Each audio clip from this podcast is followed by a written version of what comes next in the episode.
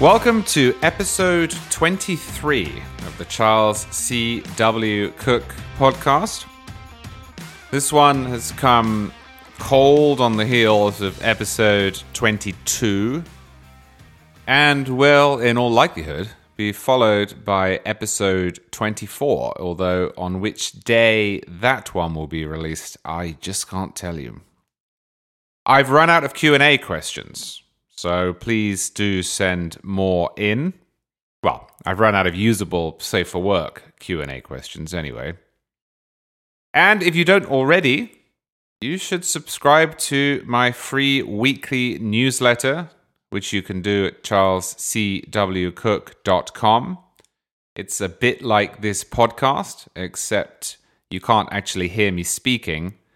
You have to read the words on the page and imagine me speaking them. So it's a little more work overall, unless you have a friend who sounds exactly like me and who's willing to read my newsletter out to you every Sunday morning, which seems unlikely all told, but you you never know these days, do you? I want to start today's show by talking about free thinking. And in particular about the question of free thinking as it relates to the main character in today's right of center politics, and arguably the main character in all of today's politics, Donald Trump. I've touched on some of these questions before on this podcast, most notably after the recent election. But I think it's important to revisit them now in the wake of Trump's recent indictment in the state of New York. Specifically, I want once again to object at length to the idea that it is impossible or undesirable or even hypocritical for Americans to separate out issues when thinking about Donald Trump. And I want to reject the idea that those who insist upon doing so, that those who separate out issues when thinking about Donald Trump, are providing cover in either direction for the supposedly bad people within our political order. Now, last week, Donald Trump was indicted in New York State on grounds that I think, and many others think for that matter, are incredibly flimsy. And within minutes of this indictment, all of the same old rhetorical tricks that we have seen for six or seven years raised their ugly heads. After a colleague of mine at National Review tweeted out a column he had written in which he made the argument that New York's case against Trump was substantively weak, that it was politically motivated, that it was destructive to our political norms. He received an endless stream of accusations that he was anti anti Trump, or that he had disgraced National Review's founders, or that he had, quote, shown his true colors, or that his view on this particular case, which is undergirded by particular facts and surrounded by particular laws, that his view was in some sense a repudiation of the now famous National Review cover against Trump. Now, this is lunacy. It's nonsense. It's an abdication of the mind. In effect, what the people who make arguments such as these are suggesting is that there are, or there ought to be, just two groups in the United States.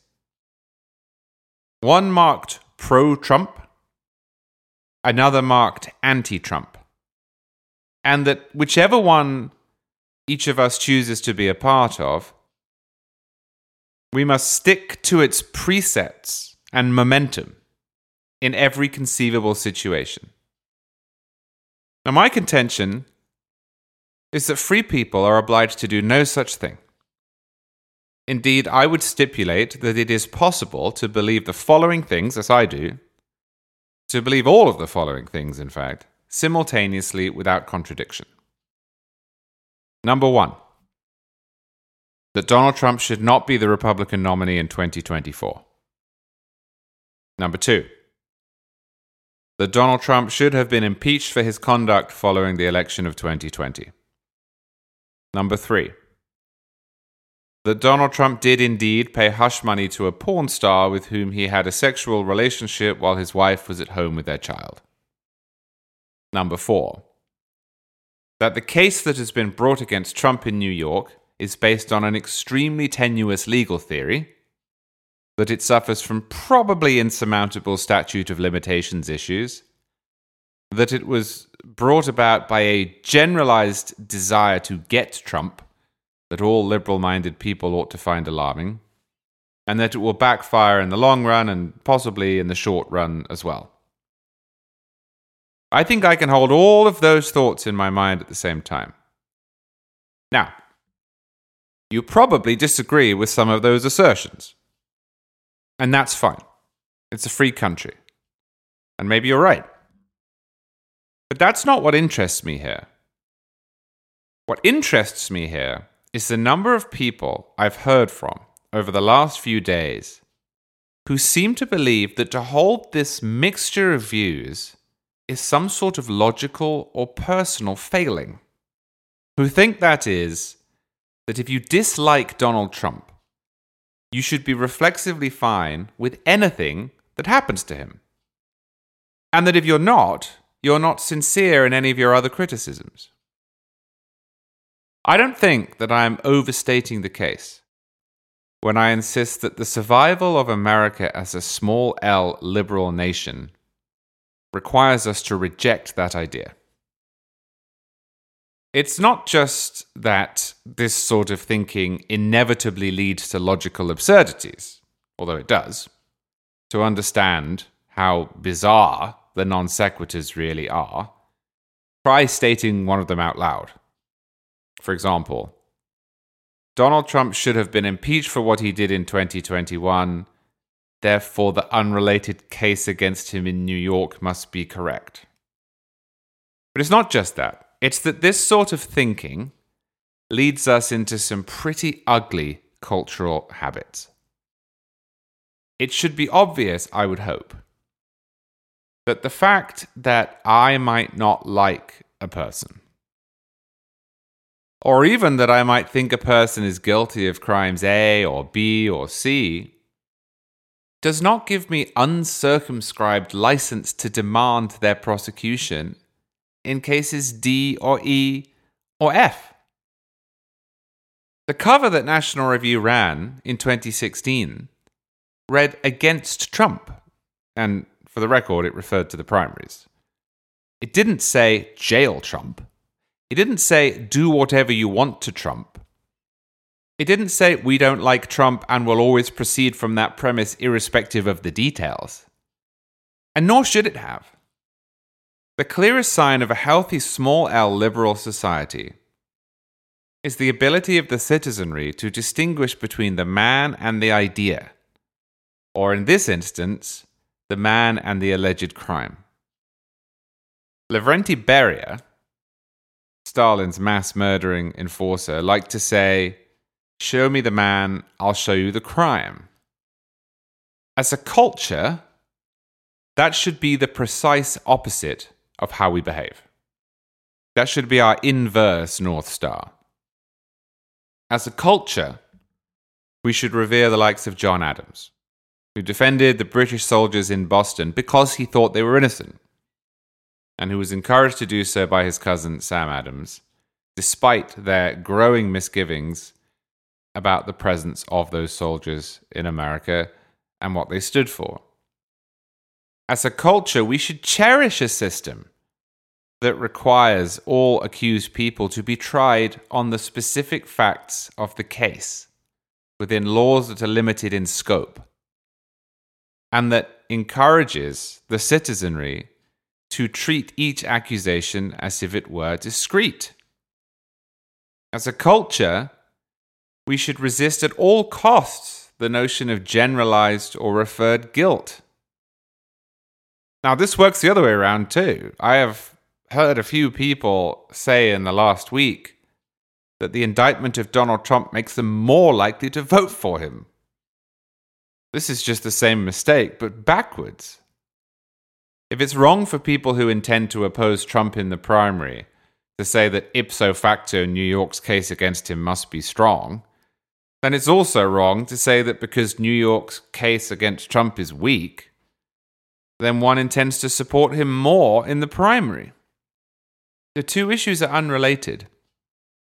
A great deal of what is described as tribalism in our politics is actually just standard political disagreement, what Thomas Sowell calls a conflict of visions. But this one, this habit, this tendency, this is actual tribalism.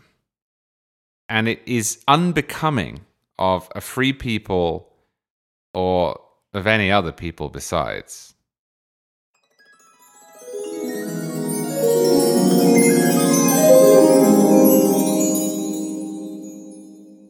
My guest today is Lanhee Chen, who is the David and Diane Steffy Fellow in American Public Policy Studies at the Hoover Institution and a lecturer in law at Stanford Law School, and who ran for Controller of California in 2022. Lanhee, welcome to the Charles C. W. Cook podcast. Thank you for having me. So let's talk about California. When I was born, California was, if not a red state, it was a red friendly state.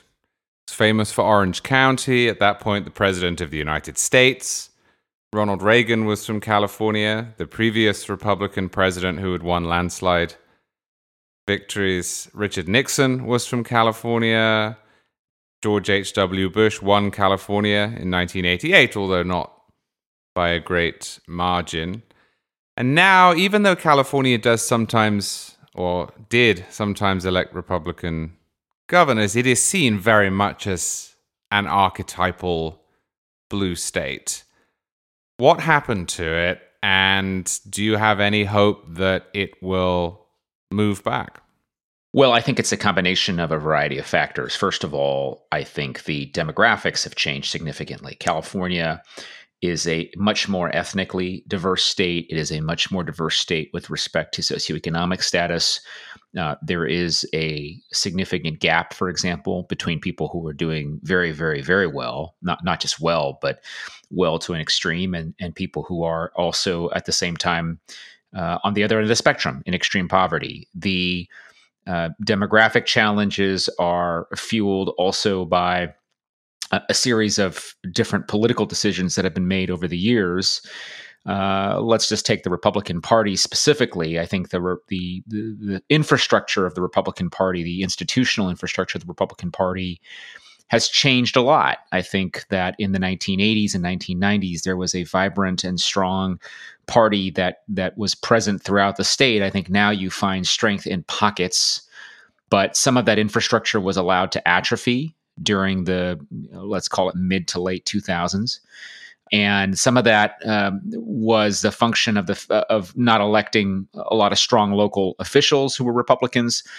Uh, some of it can also be traced, I think, to conversations on issues that have become really challenging. I think for Republicans around the country, immigration is a great example, uh, where a, a tough approach, particularly with respect to some toughness on border security is unpopular with some parts of the California electorate. I think it's necessary, but ultimately politically created uh, some challenges throughout our state. So the combination of demographics with politics, and I would also say that the left, the institutional left, has built its own infrastructure in California during the same time.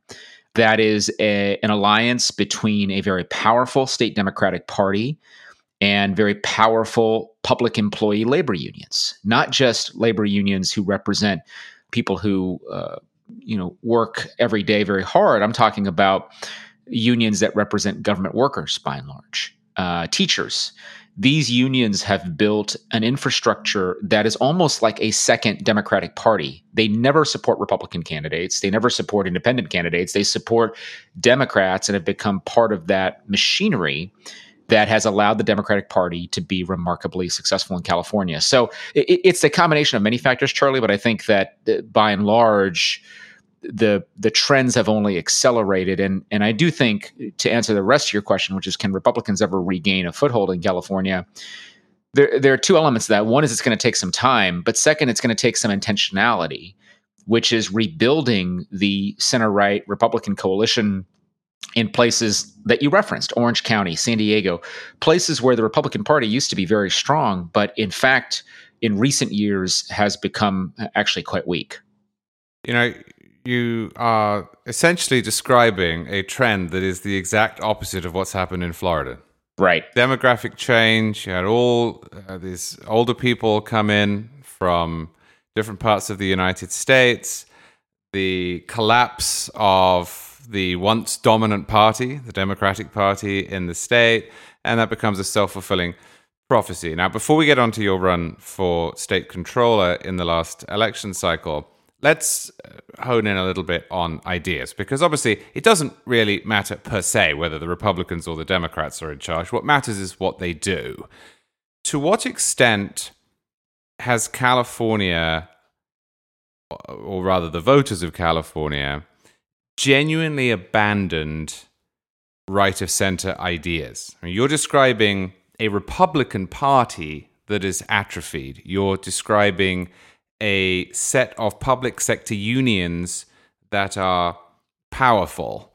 You mentioned immigration. That's an idea, that's a policy question. But are we looking at a state where the levers of power have changed fundamentally? Or are we looking at a state where the regnant philosophy has changed dramatically, or both? I think it's both. The manifestations of the philosophical change are in in policy differences. Uh, there's an interesting disconnect, I think, between what political elites in California want to do and what I would argue the median Californian wants to do. Uh, I think the policy elites, driven primarily by a very strong strain of progressivism throughout the state, uh, have engaged in a series of policy changes that, by some measure, are quite extreme. I mean, you look at economic policy as an example. Uh, an income tax that continues to rise in some parts of the state, confiscatory, what I would argue are confiscatory taxes on property ownership, and what has that resulted in? It's resulted in a mass exodus of people from California. The funniest fight I used to get into on the campaign trail was with some people on the left who like to argue that there was not, in fact, a California exodus. They would argue time and time again until they were blue in the face that people weren't actually leaving California.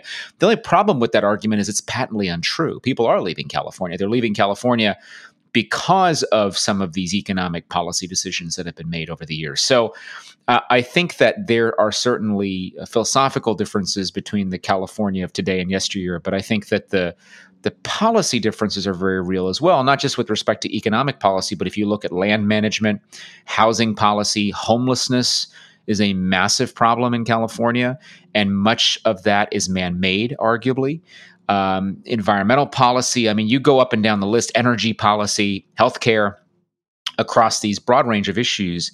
In California, what we have found are some of the most troublesome articulations of progressivism run amok, in my view. It's interesting because you're in effect describing the Curley effect, which holds that you can run a state into the ground and if the people who leave are the people who would have voted against you then you ironically enough become more powerful. Right. I mean, that's that's right. a bizarre way of looking at it but I, there's some truth to that right?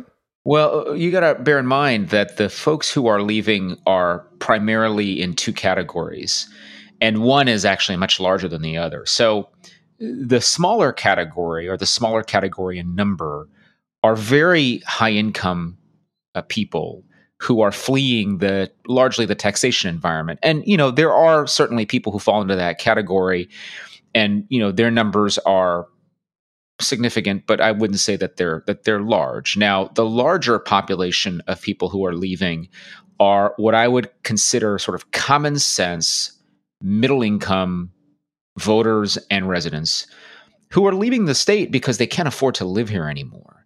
Or by contrast, they could afford to live here, but the progressive woke ideology is is so pervasive in so many places that we have essentially abandoned elements of freedom of expression, freedom of speech, freedom of free association.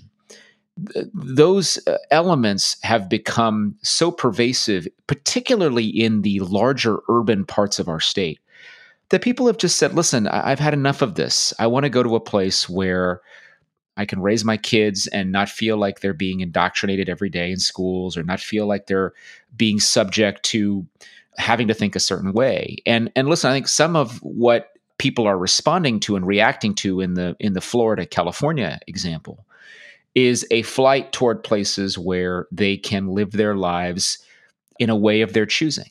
And unfortunately, in California, in many places, not all, but in many places across our state, it's becoming difficult to do that.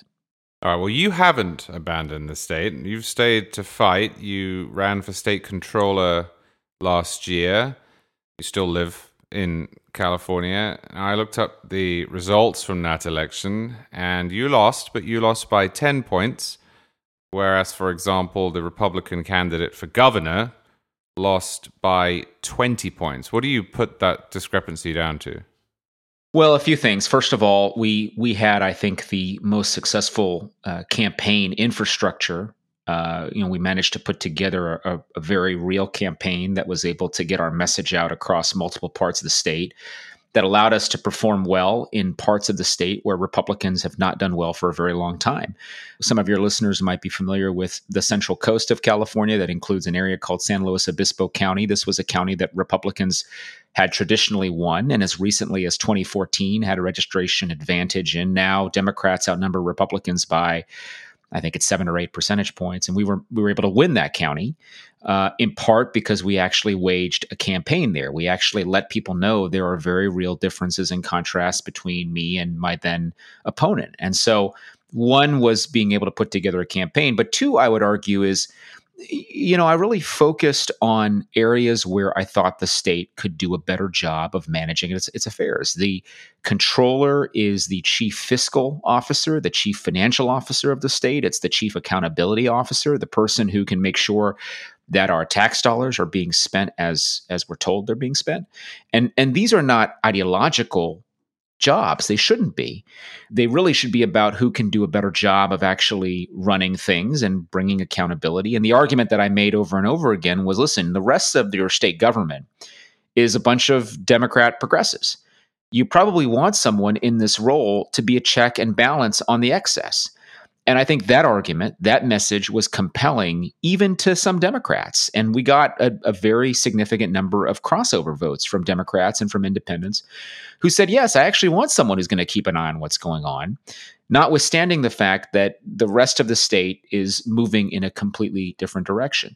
And interestingly enough, I'll, I'll just end with this my opponent, whom I ran against, a progressive Democrat, wasn't really interested in talking about accountability or the fiscal state of the state. Her focus was on social politics, it was on issues like abortion. Which, incidentally, the state controller has zero control over. So I find it interesting how you have these campaigns, which you would think are about issues that are relevant or pertinent to the office one seeks. But in California, perhaps as it is in other places, that did not end up being the focus of the of the campaign. So, how bad is it? Conservatives love to hate on California. I'm a lover of California, not of its state government, not of its tax rates, not of its governor, but of the state. It is the most beautiful state in the union, I think, without a shadow of a doubt. I think San Diego probably has the best weather in the world. It has all sorts of fabulous places and things to do and restaurants and amusement parks and national parks and coasts. It, it's a glorious, glorious place. And when I criticize California, as I often do, I, I do it from a position of sadness. How bad is it? Has this has this become one of those right wing things where we just say, "Oh, California," but you know, actually, it's it's close to being fixable, or is it a long way back? Well, it's it's fixable. It'll take a lot of time and energy, so I wouldn't say it's close to being fixed. the The reality is, you're you're right. There's a lot about California that's exceptional, uh, whether it's climate or uh, the strength of human capital we have in our state, the ingenuity and innovation of people who live here. Uh, I, I, do think that our uh, diversity with respect to having lots of different people from different national origins and, and racial and ethnic backgrounds, those are all huge positives. Uh, and and so I I choose to live here. We choose to raise our kids here, and, and we have our family here because we love this state. On the other hand, it is very clear to me that the state is on the precipice of a failure of governance. And it's a failure of governance that happens when you have what I call policy sclerosis, because there is no innovation in the thinking in our state capital, Sacramento. You have a bunch of people who sort of look at each other and nod and agree to do the same things. And by the way, it's not as though you have a coalition of Democrats in in Sacramento who think differently from one another. If you had some moderate Democrats and some more progressive Democrats and then some Republicans, you maybe you'd have some debate around these issues. But it, it is the ruling class of this state is predominantly far left progressive Democrats. And that is the cadre of people who run the state. So when I talk about a failure of governance, it's not unique to California. When you have one party rule for a long period of time, right.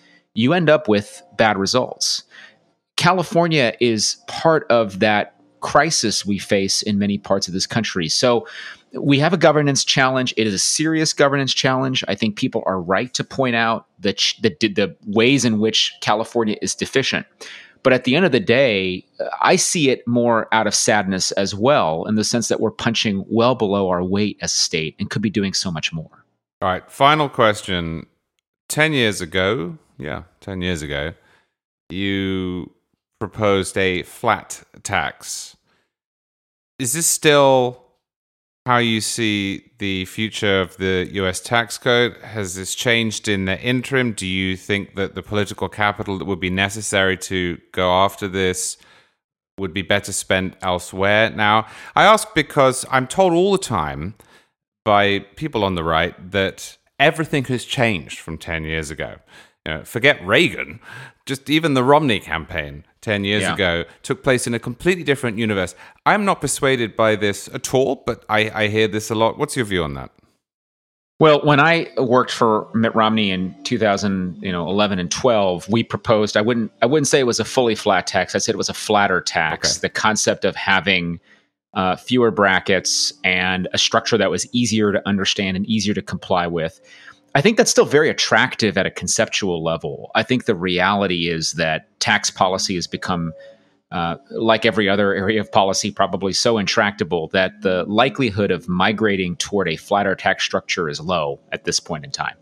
That doesn't mean it's not desirable. And I think for all sorts of different reasons, we have one of the most difficult tax compliance regimes in the entire world in the United States. So moving to a simpler system that allows us to collect as much, if not more revenue, but to do it in a simplistic way uh, I think that's very attractive, and uh, that conversation will undoubtedly continue.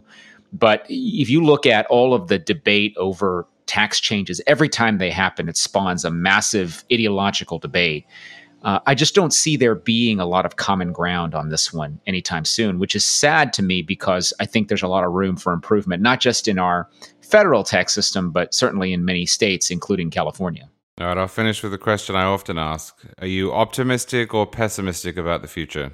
I'm generally optimistic because I think that uh, there are a lot of things to be thankful for. First of all, particularly as I as I look out and I think about what we can accomplish in California specifically, but more generally, uh, I think that there are a lot of reasons why we ought to believe that the dynamism and the thoughtfulness of things I'm seeing in this country generally will prevail. Maybe not in the short run or the intermediate run, but more broadly, I am optimistic about the future of California and about the future of our country. All right, Lanhee Chen, thank you so much for coming on the podcast. Great to be with you.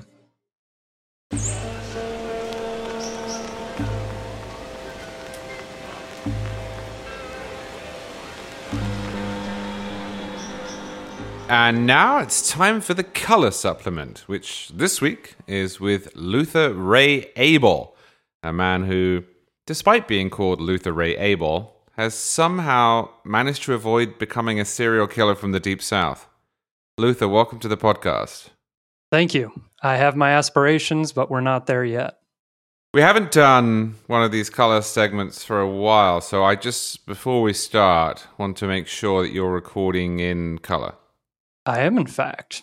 Because I know where you are in the Midwest, the quadratic spacing solution needs to be more viscous than it does in Florida. Otherwise, and you'll correct me if I'm wrong, but otherwise the cold weather doesn't contract the tetrafarseling and shimmy the wanglepins.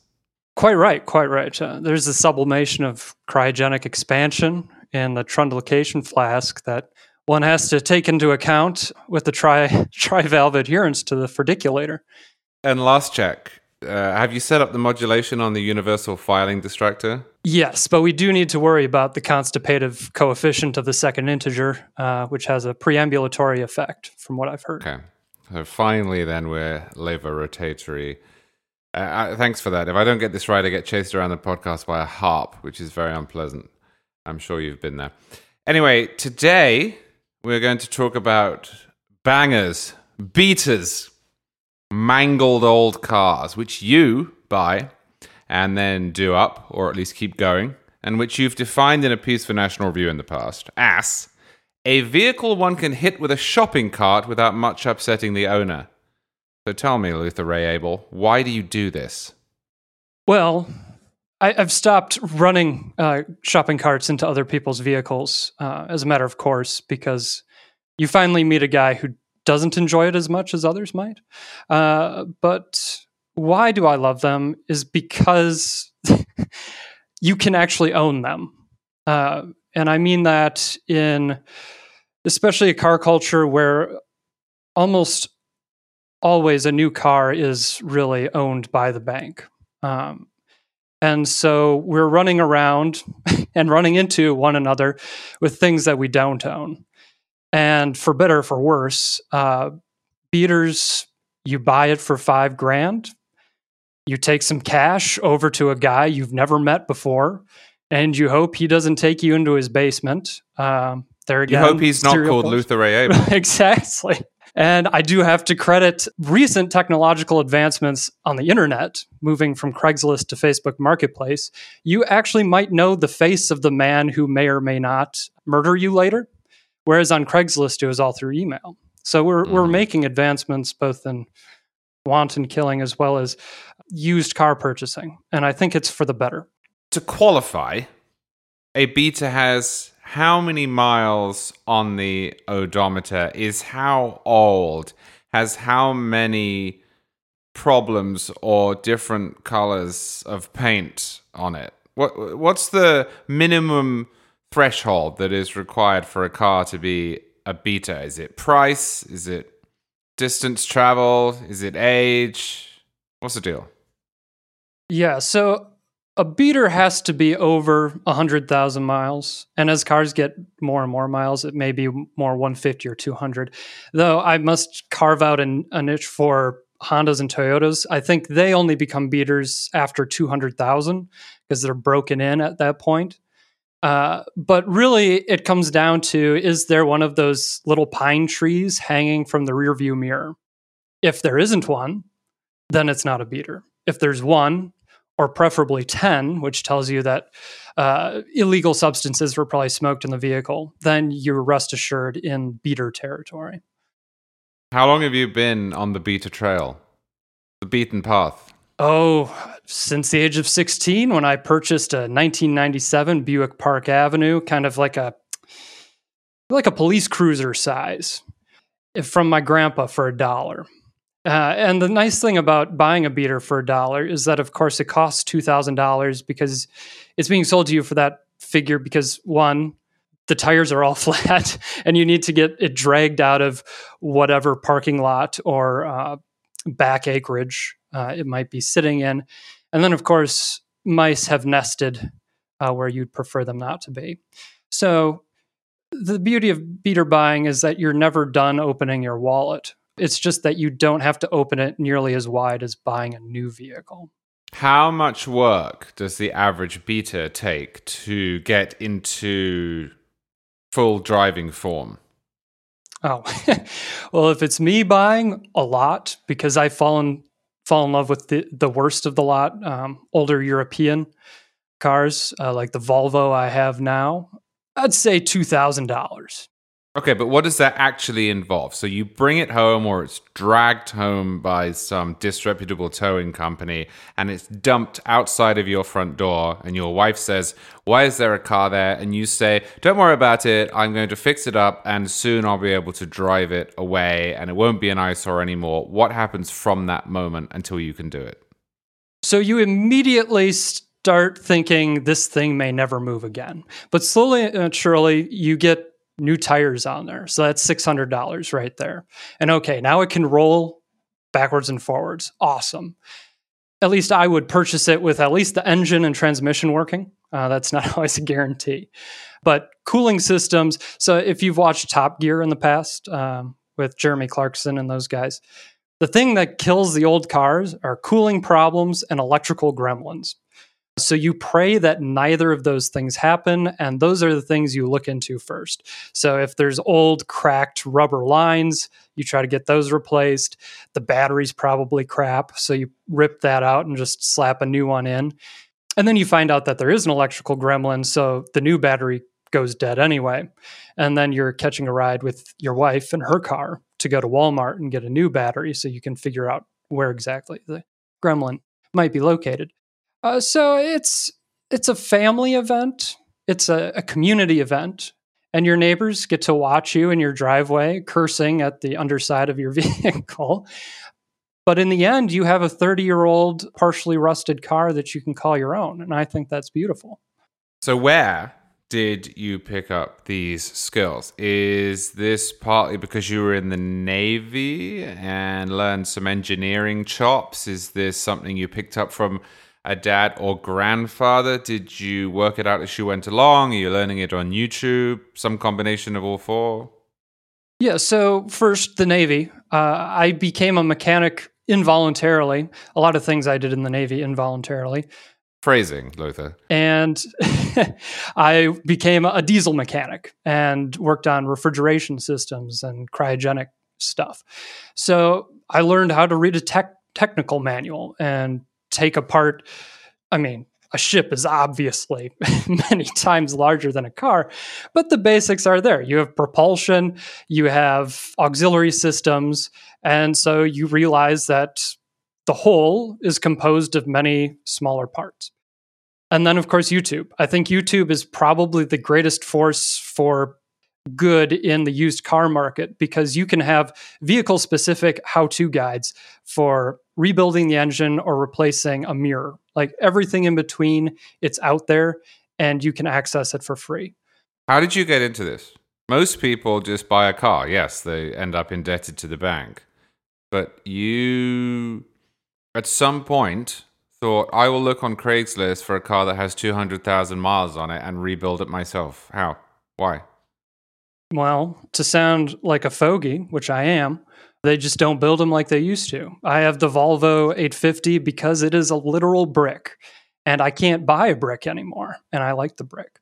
So, whatever I have to do, what, uh, the car I have has 280,000 miles on it.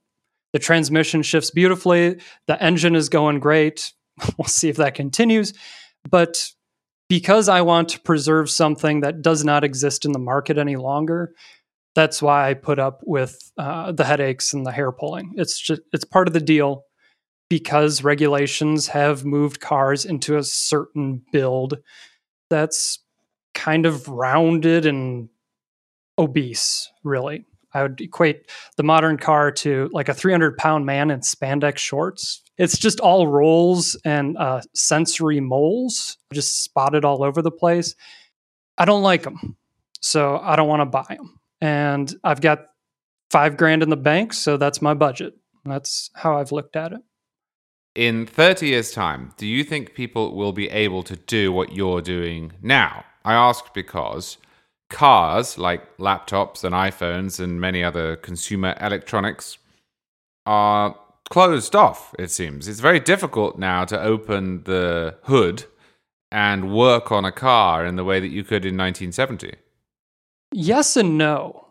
I think the advent of 3D printing is going to go a long way to preserving, especially small plastic bits in cars that break off. Especially European cars of the vintage I have had this eco sort of friendly plastic that becomes quite brittle with age. And so I think as technology advances, we're having to deal with obviously the electrification of cars, um, more complicated computer systems. But at the same time, we may be able to keep, especially cars of my age and a little newer, going because of what it, we're able to print off at home. Uh, so I don't think it's dire, but I do worry that especially the cars of today may not continue on because it's not a, a material piece that's going wrong. It's just all sorts of computer systems that no one wants to deal with. How many of these cars do you have? So I've had a series. I believe I've owned nine cars in my life. And I have the Volvo, which is mine, and I work on it. And then I have my wife's car, which is a Honda Insight, which only goes to a reputable mechanic because I never want to be responsible for her not being able to get to work.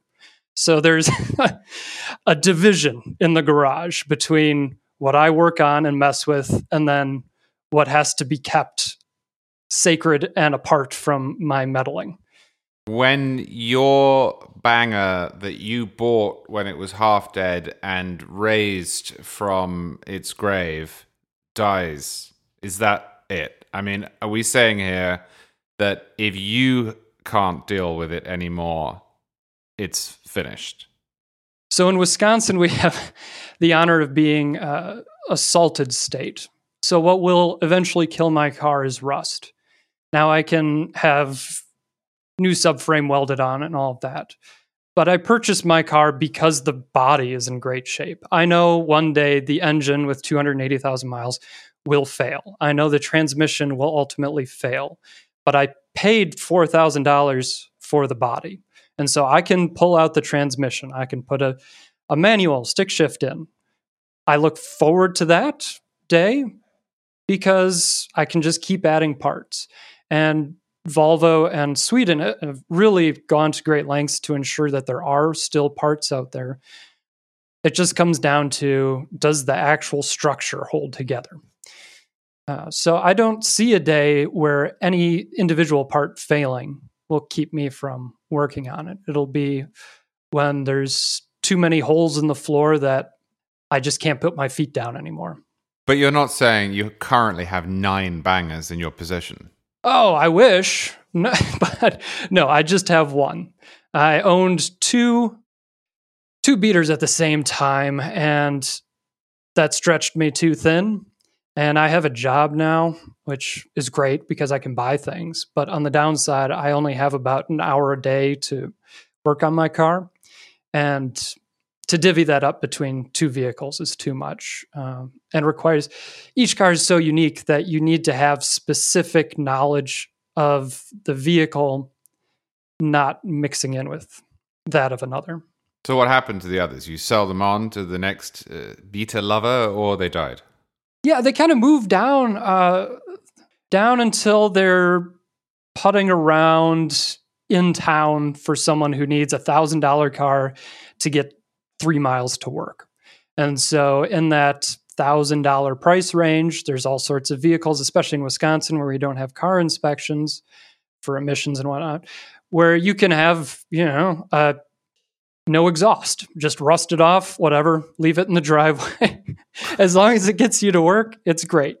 And so there is demand for that, especially now because the, the market is constricted so much that a thousand dollar car is sought after. And you'll have 40 people message you within an hour of posting on facebook that sort of car. Like i had a toyota camry with 240000 miles that smelled like mildew it was not a good car, but it was good enough for a lot of people. So it keeps moving down until someone eventually buys it for the parts or it gets scrapped. So tell me, when you look at real estate listings, there are all of these euphemisms that people use. Cozy for small, for example. But am I right to intuit that the listings on Craigslist or Facebook Marketplace for these cars are brutally honest. I would you write "smells like mildew" if you were writing the description? Yes, I think being an English major, I'd go with something like "funky," uh, where where enough people would get what I'm where I'm coming from on that one.